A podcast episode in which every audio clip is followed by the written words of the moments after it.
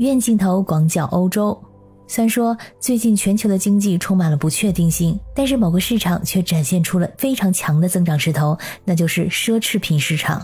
有研究结果显示，预计这2023年第一个季度个人奢侈品的销售额将比去年同期增长高达百分之十一。那为什么在这个经济低迷的时期，奢侈品却能够逆势而上呢？全球奢侈品巨头 LVMH 集团的主席阿尔诺，甚至在一段时间内超过了马斯克，成为全球首富。虽然说马斯克很快再重回首富的宝座，但是奢侈品市场的走势迅猛，不容小觑。过去几年来，像路易威登、香奈儿、爱马仕等许多奢侈品牌在经济危机中反而实现了增长，甚至创造了新的销售记录。而奢侈品市场的景气发展，主要得益于新冠疫情限制解除后的欧洲旅游业。不过，这个市场在不同的地区也并不一样。比如说，欧洲市场和中国市场的增长势头非常的强劲，购买意愿也很高。但是，美国的奢侈品购买力波动相对更低。在这个经济低迷的时期，大家为什么爱买名牌呢？不是说消费降级吗？这似乎跟我们的常识相反。因为在经济困难的时候，难道不是应该更加节俭，减少不必要的开支吗？而不是去购买昂贵的奢侈品？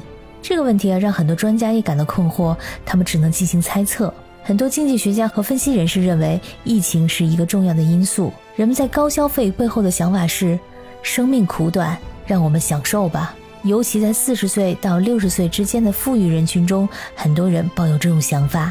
同时呢，奢侈品具有一种避风港的效应，也就是说，在经济不稳定的时候，人们会倾向购买一些能够保值或者增值的物品，作为一种投资或者保障。奢侈品往往具有稀缺性和独特性，而且不受季节和流行的影响，因此可以在市场上保持较高的价格和需求。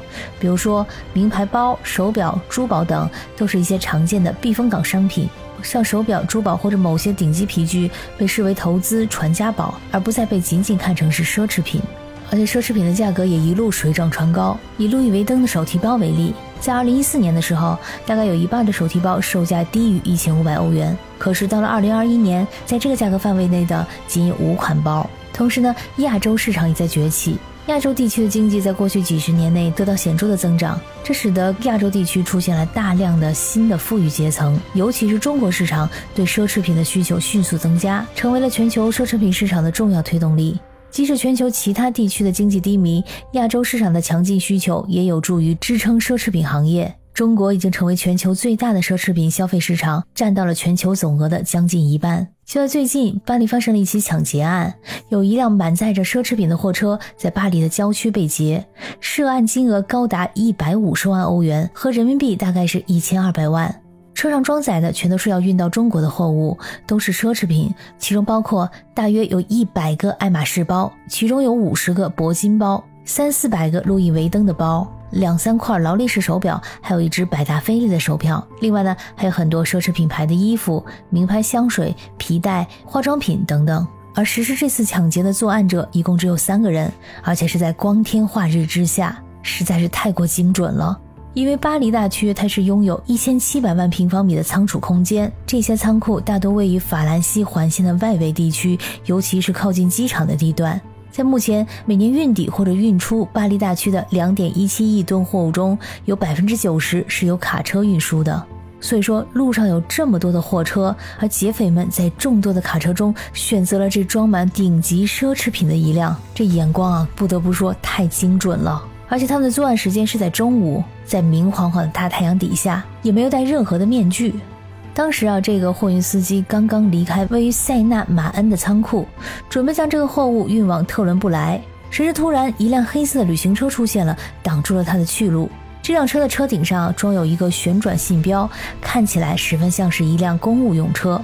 马上有三个大汉从车上下来，他们穿着警察的制服，拿着枪，大声喊道：“我们是海关警察。”其中一名身穿警察背心的劫匪走到驾驶室，命令货车司机下车。第二名劫匪快速地对司机进行搜身，并且给他戴上手套。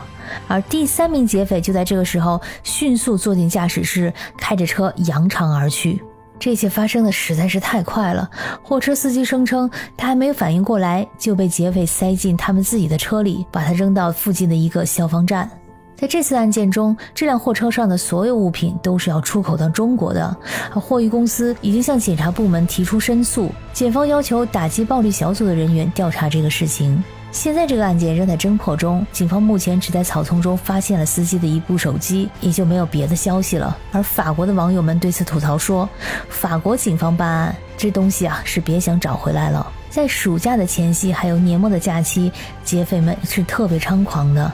运载香烟、数码产品或者奢侈品的货车是他们抢劫的主要目标。其实，在去年的五月十七号和十二月八号，已经发生过两次类似的案件了，也是团伙作案，抢劫了路易威登价值三十五万欧元的皮具。劫匪们在被起诉之后呢，又被释放了。所以说，他们的犯罪成本也有点太低了。难怪现在这种事情越来越多。感谢你收听本期的鱼眼镜头，我是可可鱼，我们下期再见。